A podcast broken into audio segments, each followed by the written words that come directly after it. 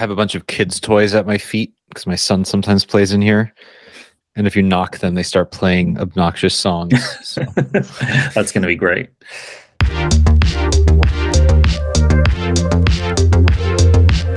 Hello and welcome to the Android Police Podcast. My name is Daniel Bader. This week on the show, it is Samsung Unpacked 2023. That means we have Galaxy S23 devices to talk about. And to give Will a break, he is currently recovering from a red eye. We have brought on our old friend Alex Dobie, formerly of Android Central, now of XDA Developers. Alex, hey. welcome to the pod. How are you, man? I'm good. It's good to be back. Um, it feels like an eternity, probably because it has been an eternity being on, on a pod with you guys. But yeah, it's, it's just just like the old days. Yeah, it's been at least two years. So time does fly, and yet, judging by these phones, it's it's kind of familiar. Time is a black so, circle.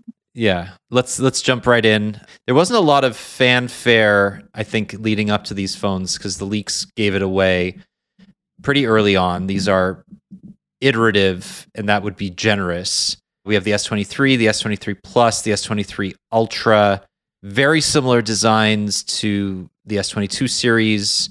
I would say the S23 Ultra has received the least design improvement, but the design improvement that it has received is probably the most significant, if that makes any sense. Whereas the S22 and S23 and S23 Plus kind of look different enough from their predecessors from the back, but like don't have any meaningful usability improvements from that change.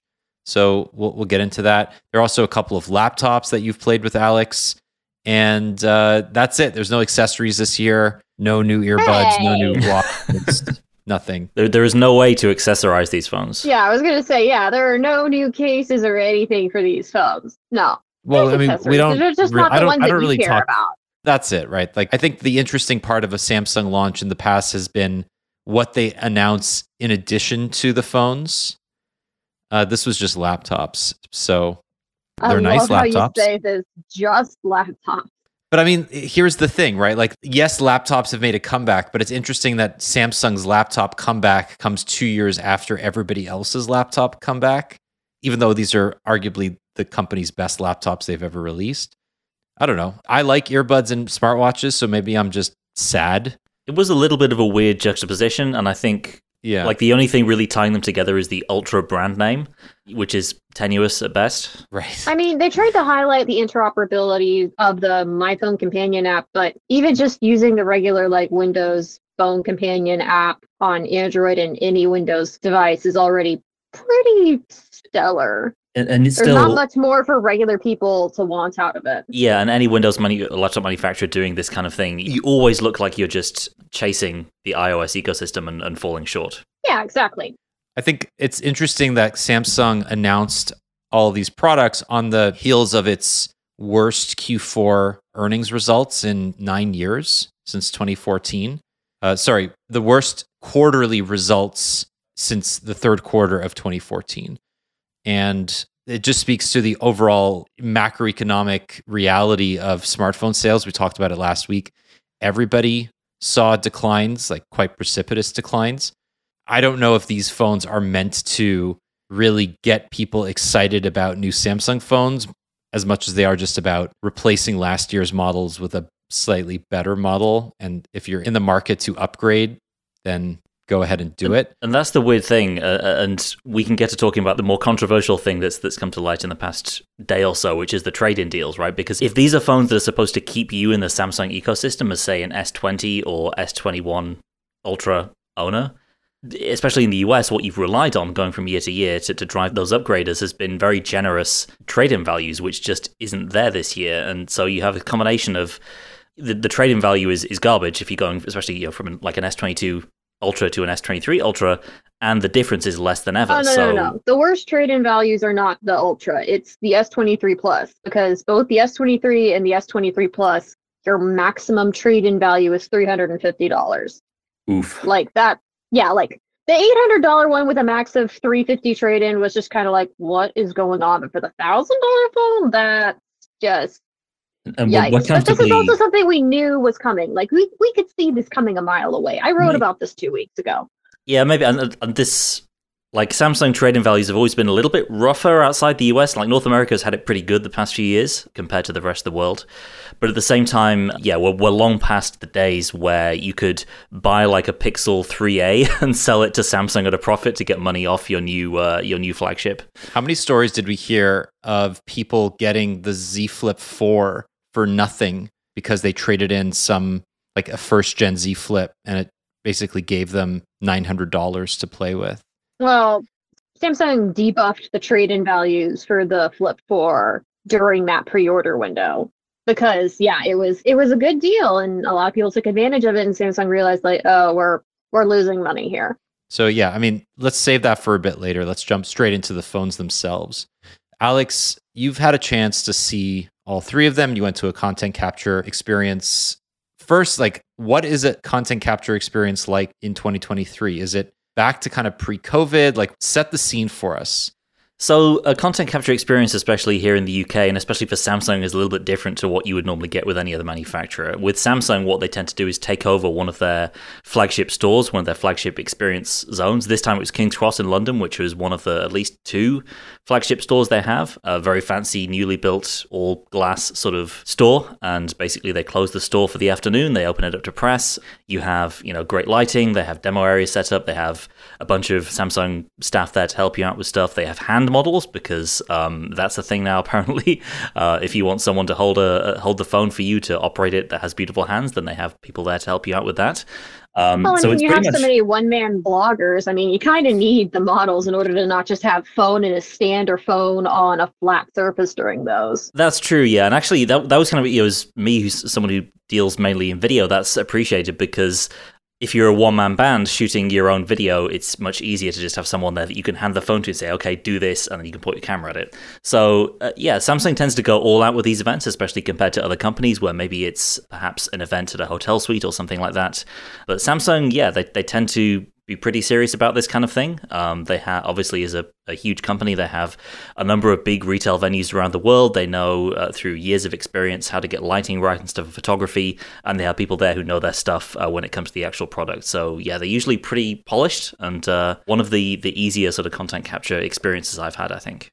S23, S23 Plus. Let's start there in the UK, as everywhere now, they are running Snapdragon 8 Gen 2. Finally. Is this the first time ever that you've had a no, Snapdragon? so it's they they kind of alternated. The the last time they did Snapdragon over here, I think, was in the early days of 4G, where they didn't have a 4G Exynos. So I think it was mm. like S4 sort of era. So it's been a while, and it, basically when they did that back in the day, it was because uh, it, you know, it was for reasons that they just didn't have their own 4G modem, so it was easy to ship the Snapdragon in the 4G version.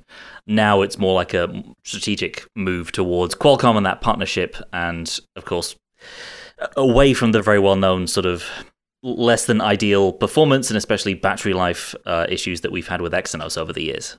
Is this Samsung Electronics just acknowledging that the foundry side of the business is floundering? It doesn't really have a future Obviously, Exynos is the basis for Tensor in some form, and we know Google makes some adjustments to that core makeup. But like for all intents and purposes, if you look into the bones of a Tensor uh, or a Tensor G2 or Tensor G1, it's a rebranded Exynos. What does this say about Samsung Electronics that it's leaning heavily into Snapdragon and that it's signed this deal for a long term partnership? I think it's an acknowledgement that over the past few years, a, significant chunk of Samsung's customers have been left with a demonstrably worse experience. And it's varied from year to year, but uh, I think certain phones like S9, S10 were particularly bad in terms of just battery life. You know, you can benchmark either way, but when the phone runs hotter, when it lasts an hour or so less than the equivalent Snapdragon version. Obviously, something's not right.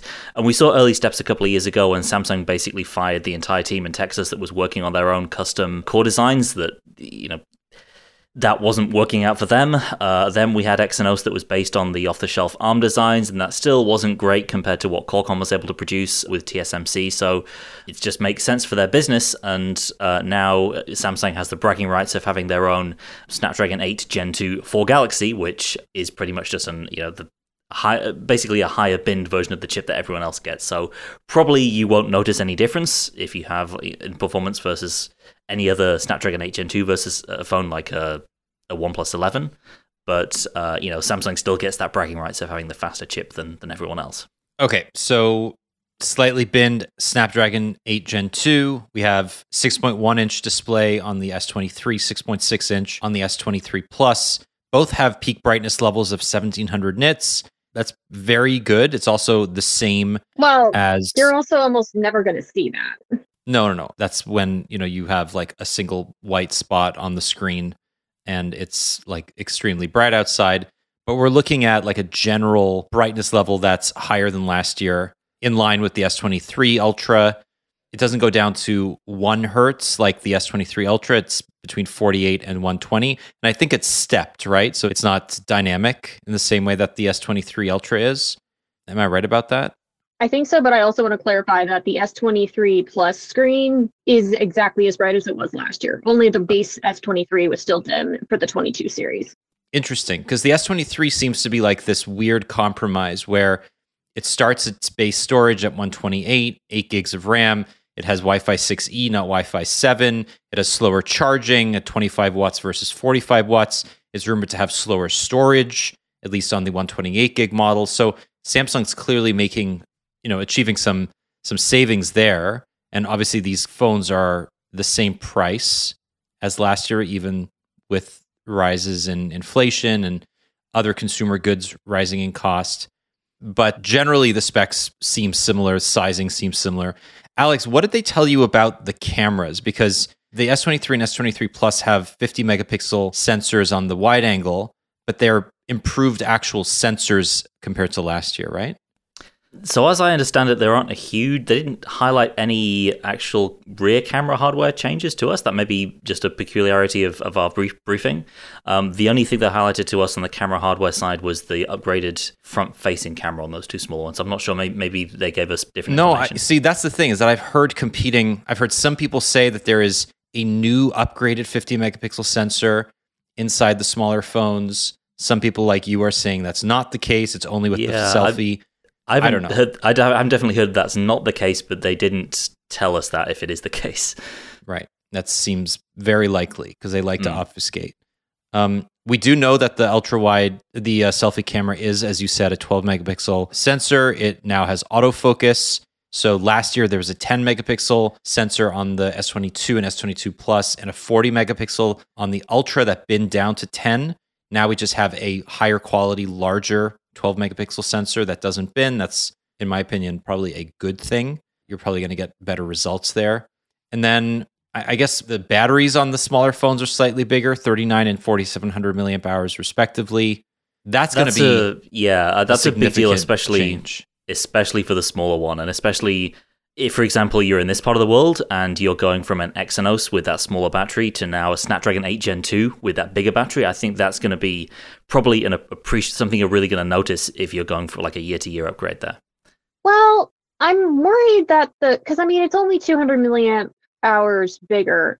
I worry that the increased processing power that'll be yeah uh well no not even brightness the processor since they clock up the Snapdragon 8 Gen 2 for Galaxy.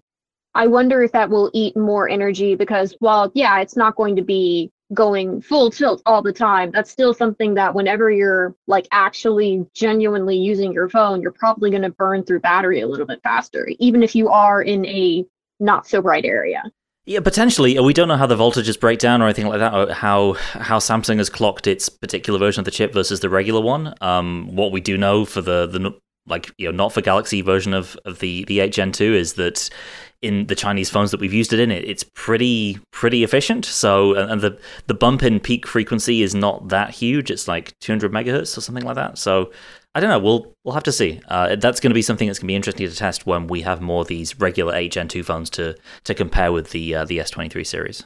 I also think that Samsung or Qualcomm has emphasized improved efficiency in general on the Snapdragon 8 Gen 2. We saw a manufacturing change from the 8 Gen 1 to the 8 Plus Gen 1, right?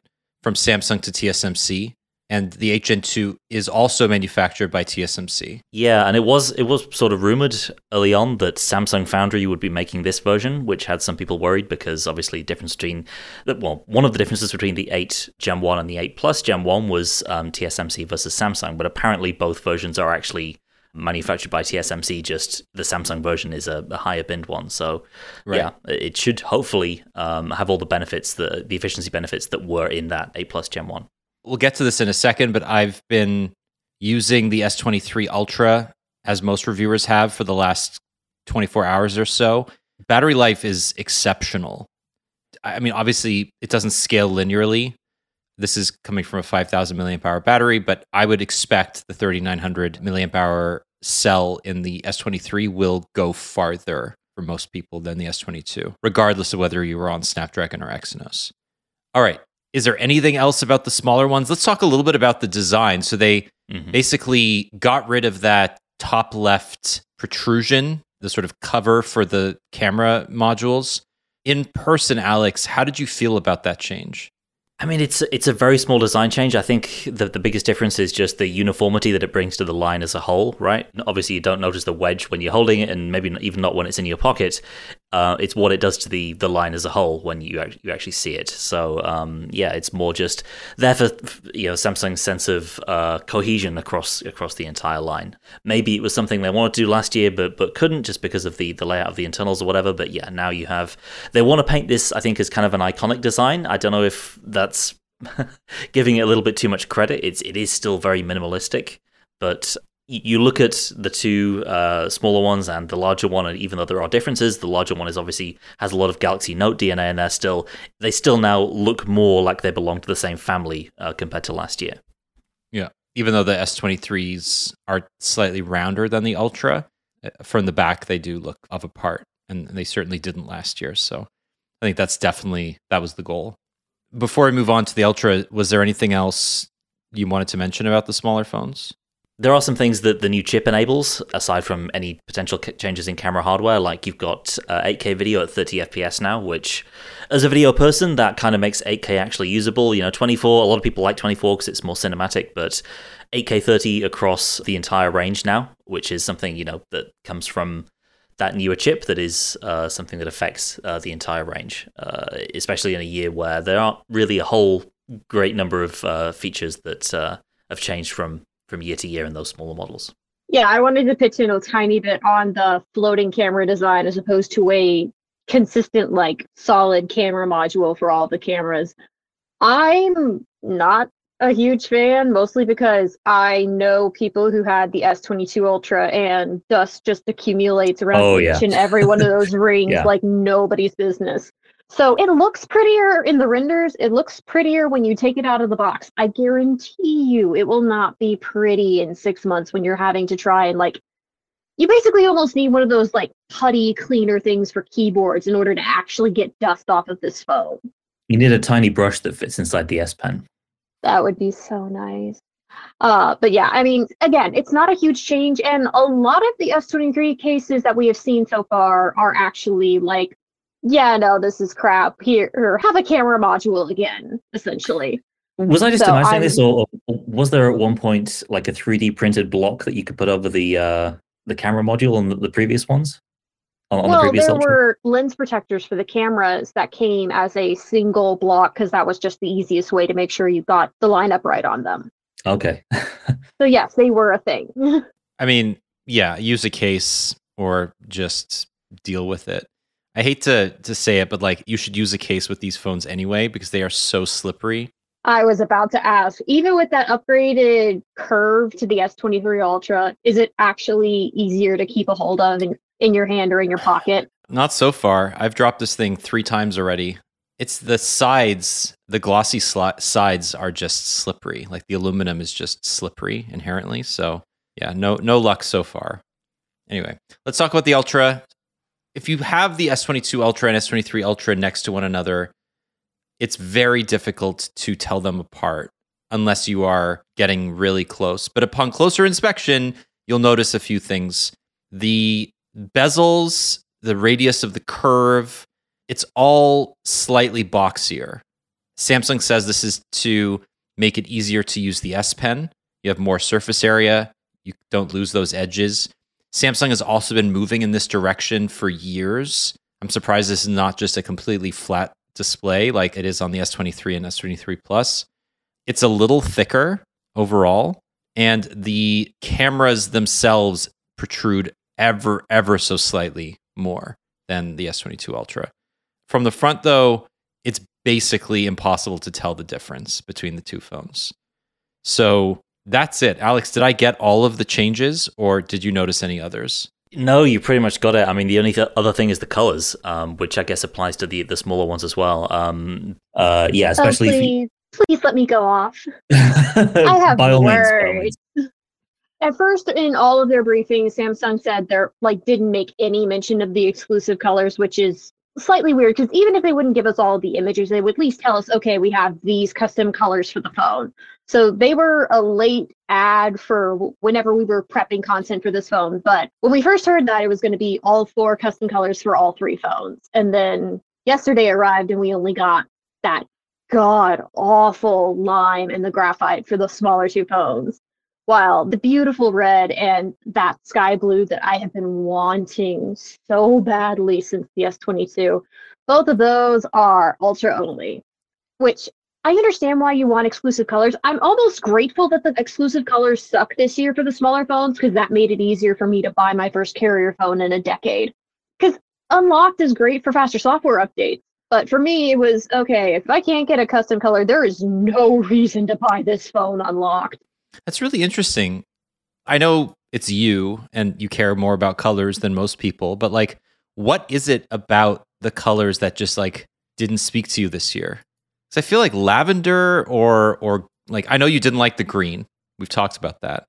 But like I feel like lavender, lime, like The, the cream as well isn't as bad as I like the um, green. as I thought it. The yeah, cream is better than last year's like Fold 4 and trying to remember if there was a cream exclusive color for one of the other phones. I will say the cream is okay. The lavender is okay, although in the majority of the pictures I see of this phone, I still immediately go, call it whatever you want. That is pink, it is pink. Yeah, it's more pink than Yeah. purple. which is a bummer for me because I love me a good purple phone. But yeah, the colors here this year we have two super light colors, and then we have a green that looks somehow worse than the like the only green that is worse than this one in the last five years of Samsung phones is the Galaxy S21 FE and that god awful olive. Like Samsung has done a number of great emerald green phones in the past. Some of the earlier Note series had greens that just made you want to go weak at the knees. And then we get this, and it's like, oh, it's somehow dark, yet somehow pale at the same time. Like, what is going on here? I just think this is a year that companies are not trying to stand out. They're trying to make good, clean, minimal products. Like that just seems to be the trend.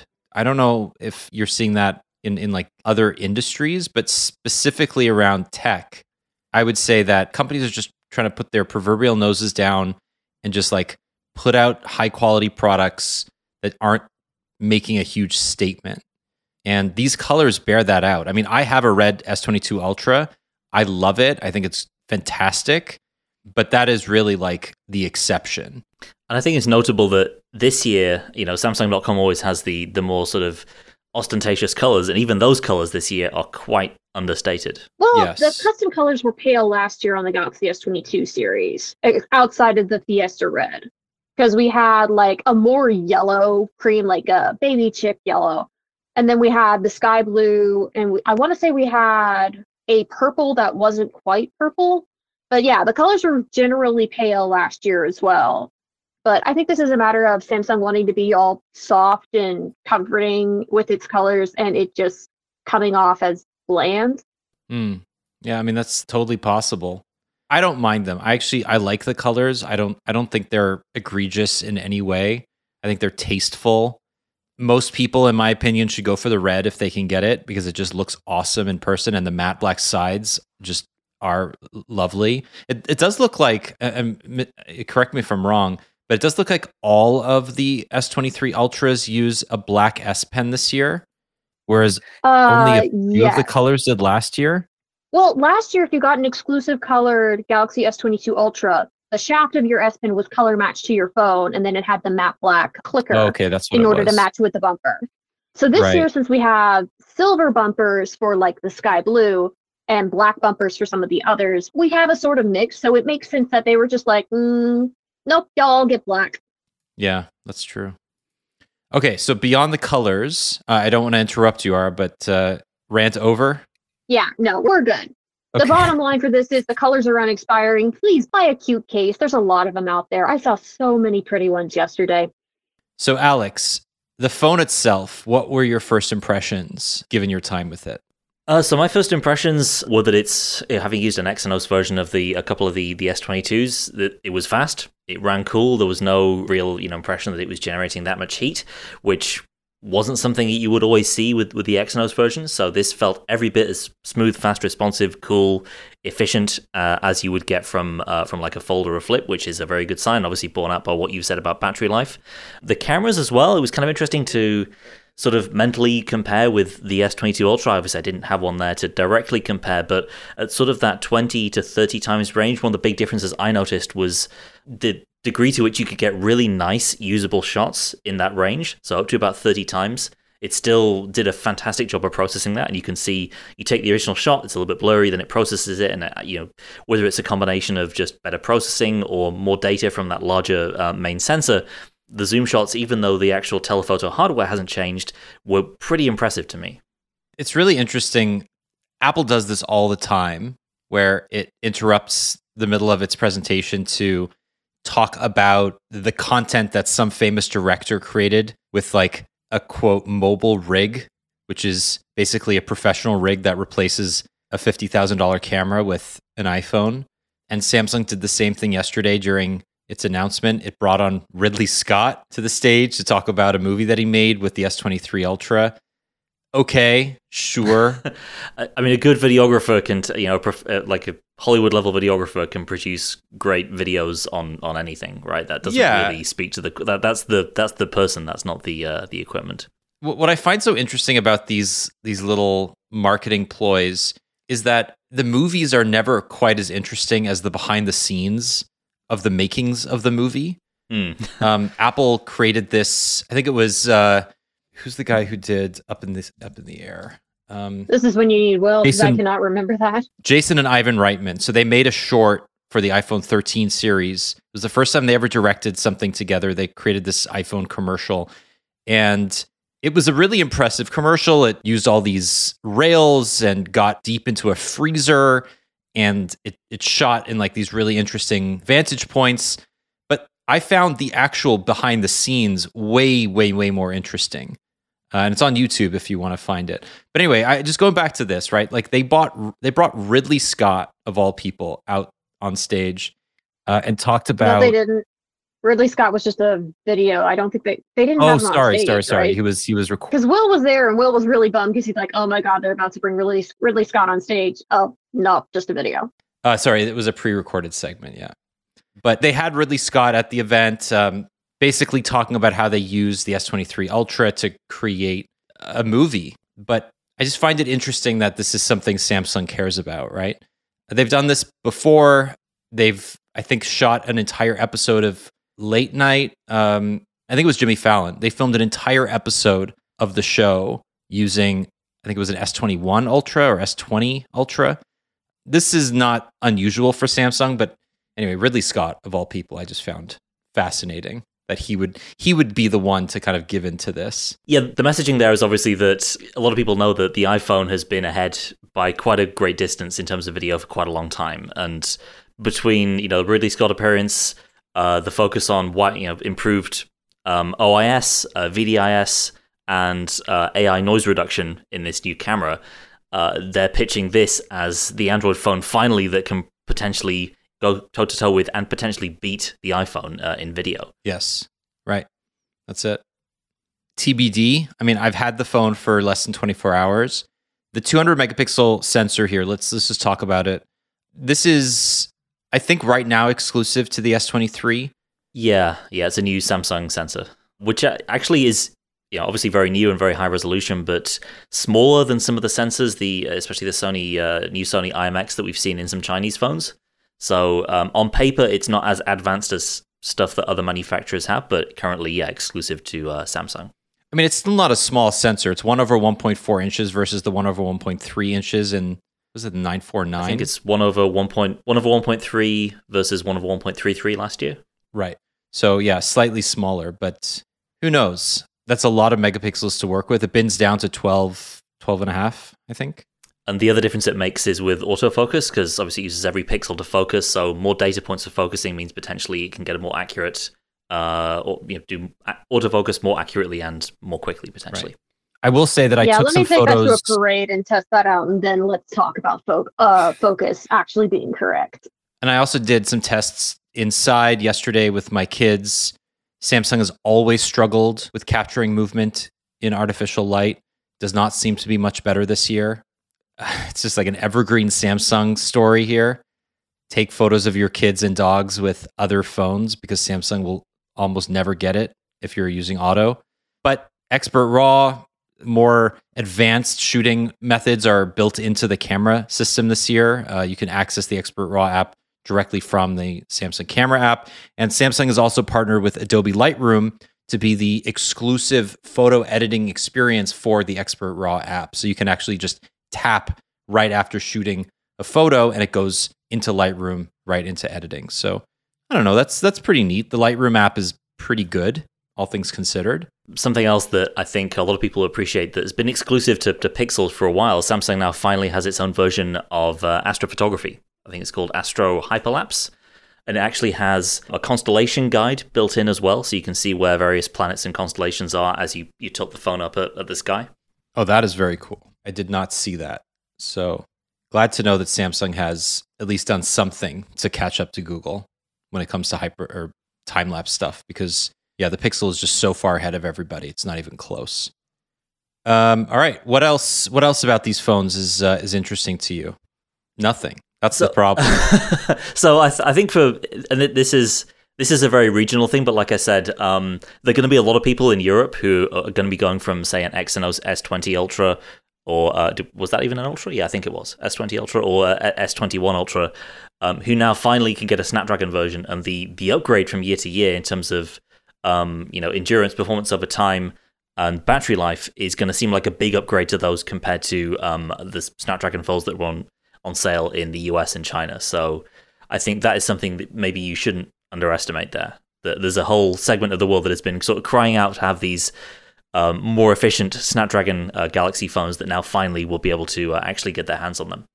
so you think that the upgrade cycle will likely be different outside of the US compared to the US because if you have an S21 or an S20, you might still be quite happy with your device, but if in the US, but if you're using the same phone in Europe or Asia where the Exynos was used and is potentially bogging your your phone down, this might be like a super cycle year for Samsung. For certain people, yeah, I think if you're a phone nerd, if you know about these stuff, if you if you follow uh, Exynos versus Snapdragon to know uh, what that whole argument was about, then that's an extra thing this year to sort of tempt you to say, okay, uh, now you can get it with with the good chip. Yeah, right.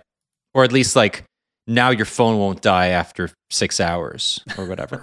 Yeah, you know tangible tangible marketing opportunities there i mean the, the other part of this too is apple right apple also recently released a fairly iterative set of phones the iphone 14 pro arguably even though it has a dynamic island or an esim only in the us and a couple of other things is arguably a very iterative improvement over the the 13 series the year over year Hmm. improvements in the SoC from the A15 Bionic to the A16 Bionic seem fairly minimal.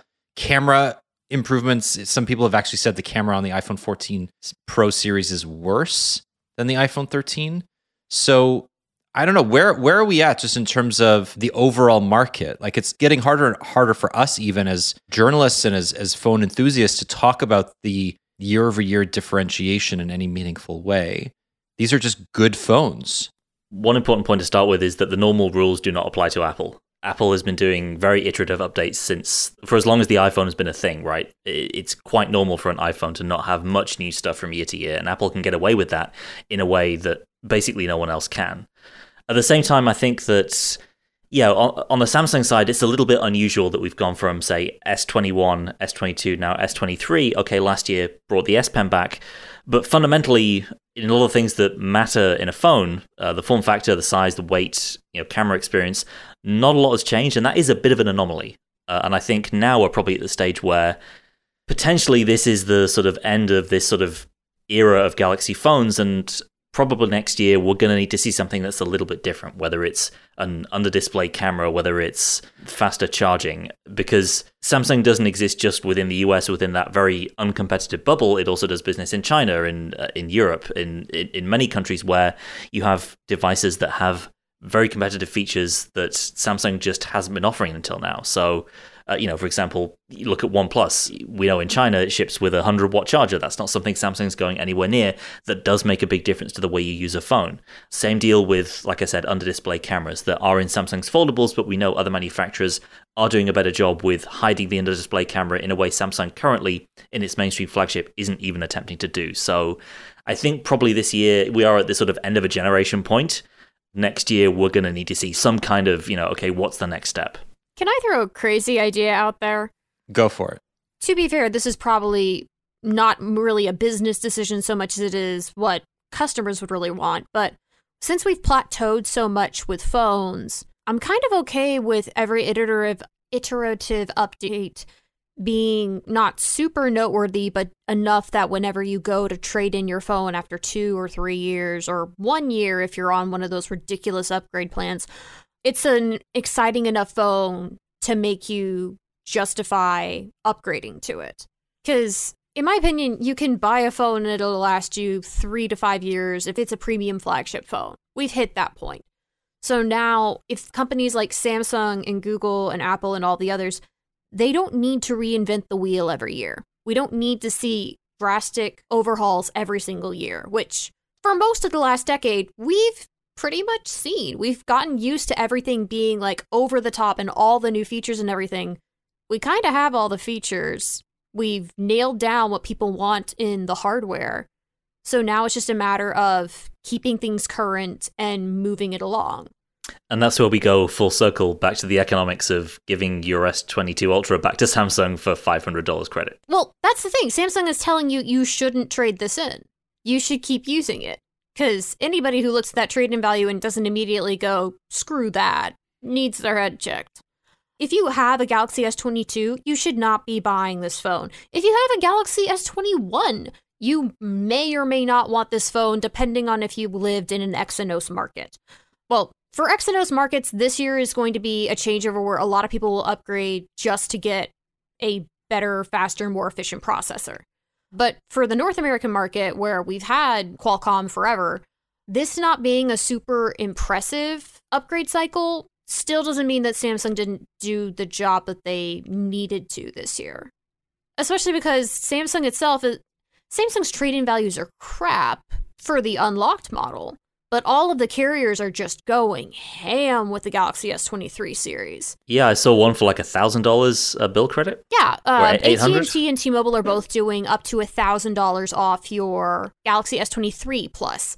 So yeah, you can get the S23 or the S23 Plus free on two of the carriers, and then Verizon is taking 800 off, so that's a free S23, $200 S23 Plus, and a $400 Ultra. While AT&T and T AT&T and AT&T and T-Mobile, man, I need caffeine, are free or a $200 Ultra, which makes it a much easier proposition for somebody who is like, I don't know a whole lot about phones, but my phone is getting up there in years, or it's no longer doing what I want to, or I finally dropped it the right way and the screen shattered. So, yeah, time to upgrade. This works. I think there's something to be said about Samsung not increasing the cost of these devices. Know, the trade-in offers the the amounts that they're generally offered are are not set by Samsung. They're set by their third party partner well, that differs in every country most likely. Well, but part of that is Samsung enhancing it. Like anytime you see a Samsung deal and it says enhanced trade in, that's Samsung inflating those prices on top of what